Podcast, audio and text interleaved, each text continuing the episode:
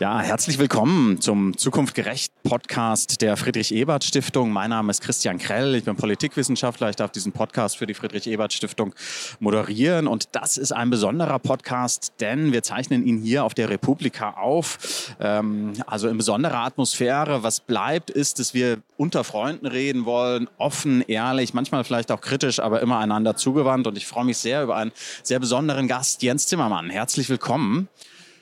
Jens, du bist digitaler, digitalpolitischer Sprecher der SPD. Du bist seit langem Digitalpolitiker der SPD. Ich glaube, so 2013, 2014 haben wir uns kennengelernt. Da ging es los mit diesem Thema. Ähm, Du hast dich sehr früh engagiert. Du kommst aus einer sehr politischen Familie. Wir fragen unsere Gäste immer, gibt es einen bestimmten Ort, den sie mit den Anfängen ihres politischen Engagements in Verbindung bringen? Ein Ort der Gerechtigkeit. Was, was fällt dir da ein? Ja, das ist für mich ganz klar die Schule tatsächlich. Also äh, wirklich sehr klischeehaft irgendwie, aber ich bin in der siebten Klasse Klassensprecher geworden. Und das war irgendwie halt am Ende dann doch äh, der Anfang von allem und war dann äh, drei Jahre Schulsprecher an meinem Gymnasium, habe Demos organisiert gegen Bildungsnotstand und ähm, also das ist wirklich äh, der Ort gewesen, wo ich selbst aktiv geworden bin und äh, wo es natürlich ist ein absoluter Ort der Gerechtigkeit beziehungsweise eher der Ungerechtigkeit, die Schule. Ähm, und äh, da denke ich, denke ich häufig noch dran zurück, weil da auch viele Weggabelungen waren. Also es gab wirklich, ich kann mich noch genau dran erinnern, es gab irgendwann da mal so eine Wahl und äh, es gab irgendwie drei Plätze in der Schulkonferenz oder so und äh, zwei haben irgendwie so 40 Stimmen bekommen ähm, einer hat drei Stimmen bekommen, einer hat zwei Stimmen bekommen und ist rausgeflogen. Ich war der mit den drei Stimmen. Und ich frage mich immer, wenn das andersrum ausgegangen ja. wäre, wäre mein Leben vielleicht komplett anders verlaufen. Aber ja, deswegen Schule.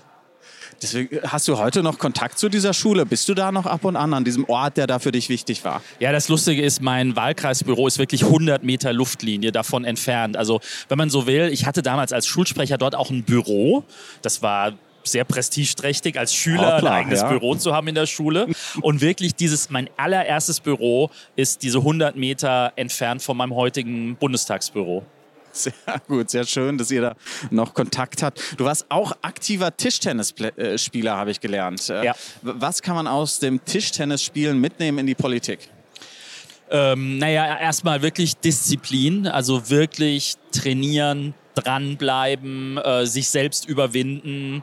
Ähm, das sind wirklich auch alles Sachen, die ich, die ich mitgenommen habe, also die ich auch in mein Studium mitgenommen habe. Wirklich halt dran zu bleiben und auch aber einfach die Gewissheit, wenn man übt, wenn man trainiert, dann wird es irgendwann auch besser. Und äh, ich glaube, das ist wirklich das, was man definitiv mitnehmen kann. Beharrlichkeit sozusagen, ne? das braucht man auch in der Politik, höre ich bei dir raus. Wie kam das zu deiner Hinwendung zu, zu digitalen Themen? Warum hast du dich sehr früh dafür interessiert und, und engagiert? Ja, ich bin irgendwie äh, per Definition und ich würde aber auch sagen de facto ein Digital Native. Ja. Und ich bin sogar, sind wir vielleicht beide so ein bisschen, ich habe die, die Gnade, dass ich wirklich auch mit, dem, mit den ganz frühen Sachen aufgewachsen bin. Ich hatte einen C64, ich hatte den ersten Gameboy und habe halt irgendwie seitdem alles mitgemacht, alle Entwicklungen. Und, ähm, und ich habe eben auch früh gesehen, dass äh, in, diesem, in diesem Feld einfach unglaublich viel passiert, unglaublich viele und schnelle Veränderungen sind. Und das hat mich interessiert und äh, deswegen bin ich da dran geblieben, weil ich auch gemerkt habe, viele andere Politikfelder, die sind einfach schon bestellt und hier ist wirklich Neuland da ist was Neues zu gestalten. Ne? Also ich bin ganz verlockt jetzt mit dir darüber zu reden, wo man das Gehäuse des C64 aufbohren musste, um zusätzlichen Schalter einzubauen. Das machen wir jetzt nicht. Aber mich interessiert, wie sich dieses Politikfeld aus deiner Sicht verändert hat. Du bist ja jetzt echt ein paar Jahre dran, hast auch unterschiedliche Koalitionen damit gemacht. Ne? Eine GroKo, jetzt in der Koalition mit FDP und Grünen. Wo, wo konnte man mehr gestalten? Wo laufen, wo laufen die Partnerschaften besser? Wie, wie funktioniert das im Moment? Naja, also wir haben immer eigentlich die ersten Jahre so äh, in der Großen Koalition immer gesagt, naja, die Konflikte laufen gar nicht zwischen den Parteien, sondern die laufen irgendwie quer. Die laufen in den Fraktionen zwischen denen, die Digitalpolitik verstehen und dem großen Rest. Und das war in allen Fraktionen so. Ähm, ich glaube, das hat sich jetzt schon ein bisschen geändert. Wir, wir sind doch jetzt im digitalpolitischen Bereich Bereich verlaufen doch auch, ich will jetzt nicht ideologische Gräben sagen, aber doch klare inhaltliche Gräben.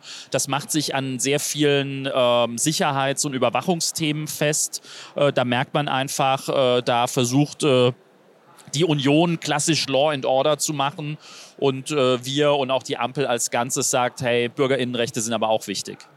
Da gibt es ja ein Thema, zu dem du dich sehr klar geäußert hast, Chatkontrollen. Sag uns kurz deine Position. Wie ist die Position der CDU äh, und, und warum ist deine Position so, wie sie ist?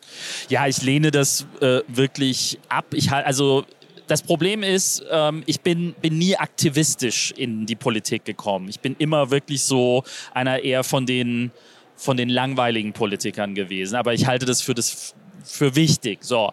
Aber das Problem ist, äh, wir haben halt leider schon hundertmal gesagt, wenn das jetzt kommt, äh, dann äh, wird das Internet zerstört. Das Problem ist, die letzten 99 Mal ist es nicht passiert. Das macht es mitunter schwierig, ja, weil, äh, wenn, weil jetzt glaube ich wirklich, dass das passieren kann.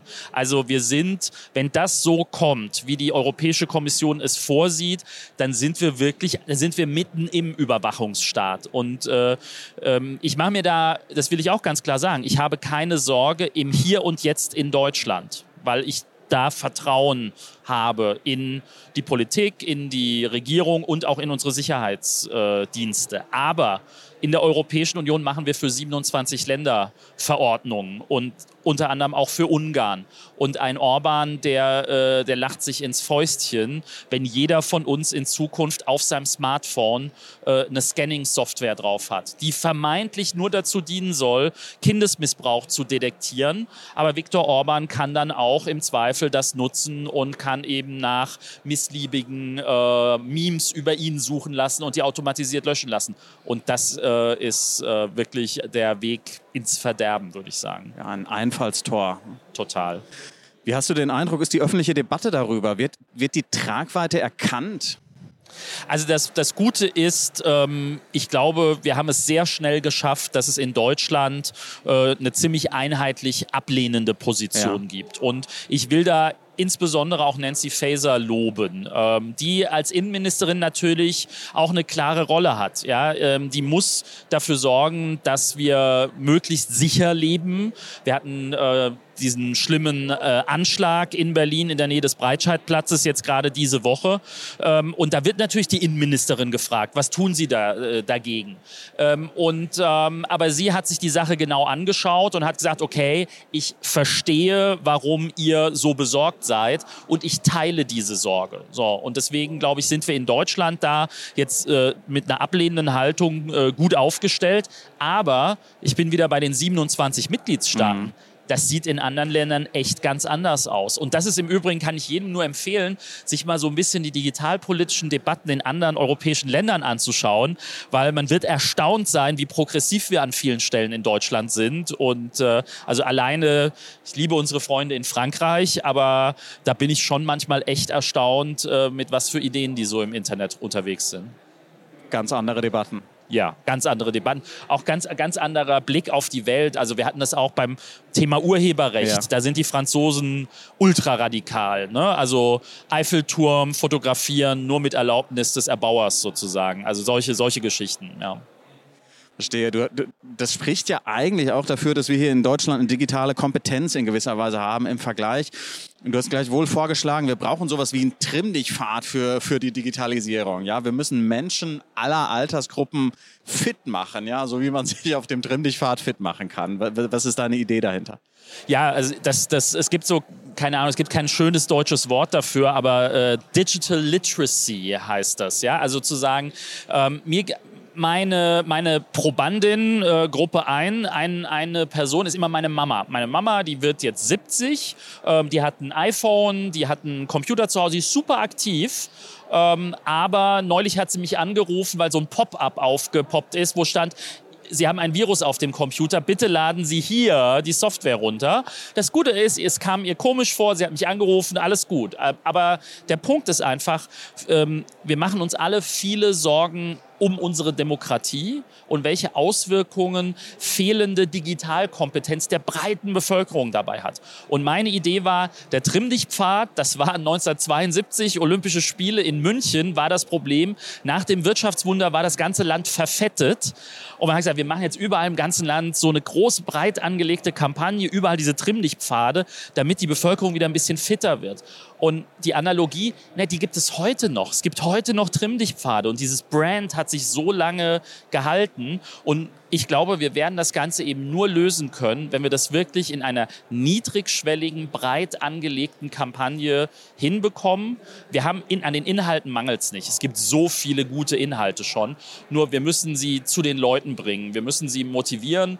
Ähm, ich kann mich erinnern, auch noch vor 15, 20 Jahren haben Seniorinnen und Senioren bei mir zu Hause einen Internetführerschein gemacht das hat, das wirkte irgendwie damals schon nicht sonderlich cool, aber es war eigentlich eine gute Sache. Und äh, das Ganze, da müssen wir wieder hinkommen und deswegen sage ich, wir brauchen diesen digitalen Trimmlichtpfad. Das finde ich absolut überzeugend. Ne? Bildung, das hat ja auch immer was von Selbstbestimmung. Ne? Ich bin dann nicht darauf angewiesen, dass mein Sohn mir die Dinge erklärt. Ne? Oder vielleicht ja. noch ganz andere, bin den Dingen nicht ausgeliefert, ne? sondern kann souverän damit umgehen. Ja? Souveränität, darüber will ich gerne noch kurz mit dir reden, ist ja auch das Stichwort, äh, was wir in Bezug auf Europa etwas in den Blick nehmen wollen. Du willst mehr digitale Souveränität, also eben schon auf Schwierigkeiten äh, in dem Zusammenhang hingewiesen. Wir haben da 27 Staaten mit 27 unterschiedlichen Vorstellungen. Warum trotzdem digitale Souveränität auf europäischer Ebene? Naja, weil wir ähm, spätestens mit der Pandemie und jetzt auch mit dem äh, Krieg Russlands gegen die Ukraine natürlich sehen, in welchen Abhängigkeiten wir sind. Und äh, ich sage mal, wir wollen souverän sein, wir wollen nicht autark sein. Das ist erstmal immer wichtig zu unterscheiden. Und am Ende wollen wir eben selbstbestimmt entscheiden können und äh, wollen uns auch zum Beispiel nicht erpressbar machen lassen. Und äh, da geht der Blick natürlich vor allem auch in Richtung China als staatlichen Akteur, aber er geht genauso Richtung Silicon Valley, äh, wo wir die GAFAs dieser Welt haben, als äh, riesige multinationale Konzerne.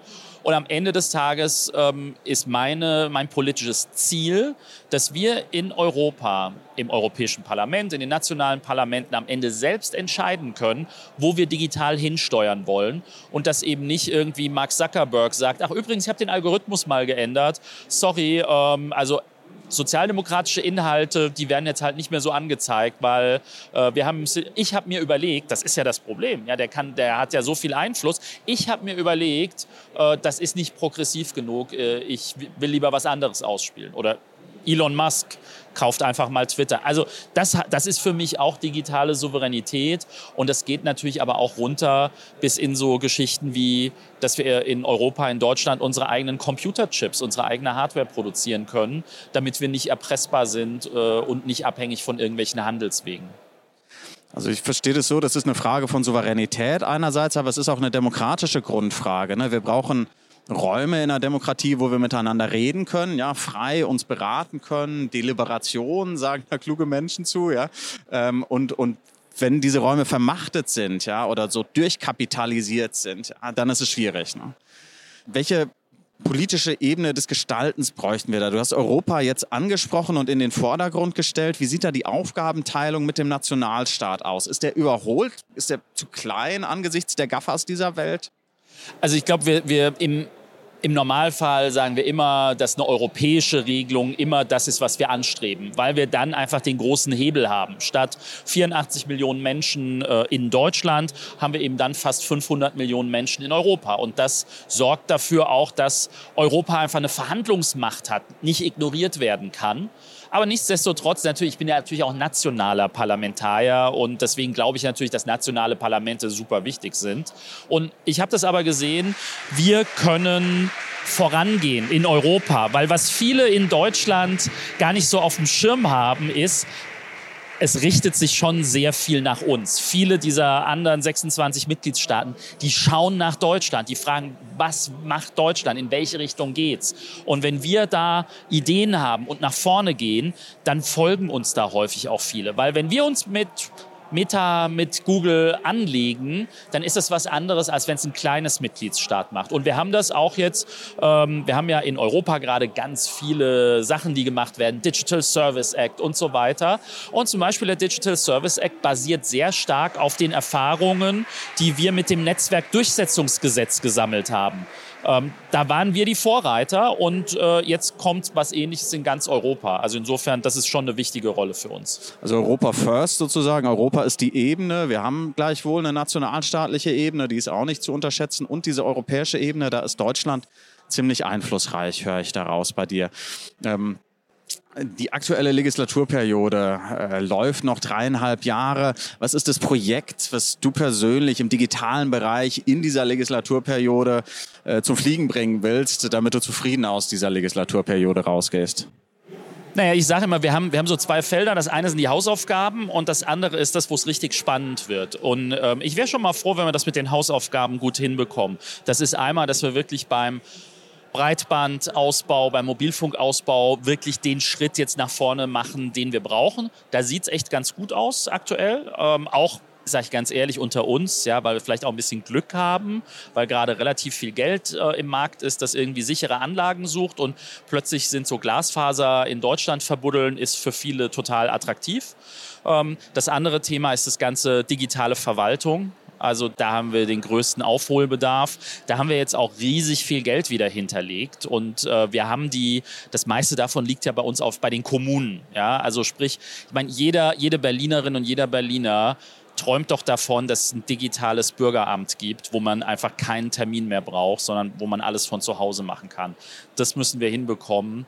Und was das eine Projekt, was wir dazu dringend brauchen und äh, wo ich mich auch dafür einsetze, ist eine sichere digitale Identität. Mhm. Weil nur wenn ich mich eben dann auch sicher identifizieren kann, kann ich diese ganzen Verwaltungsleistungen dann wirklich auch äh, online erledigen. Und das ist momentan der große Flaschenhals.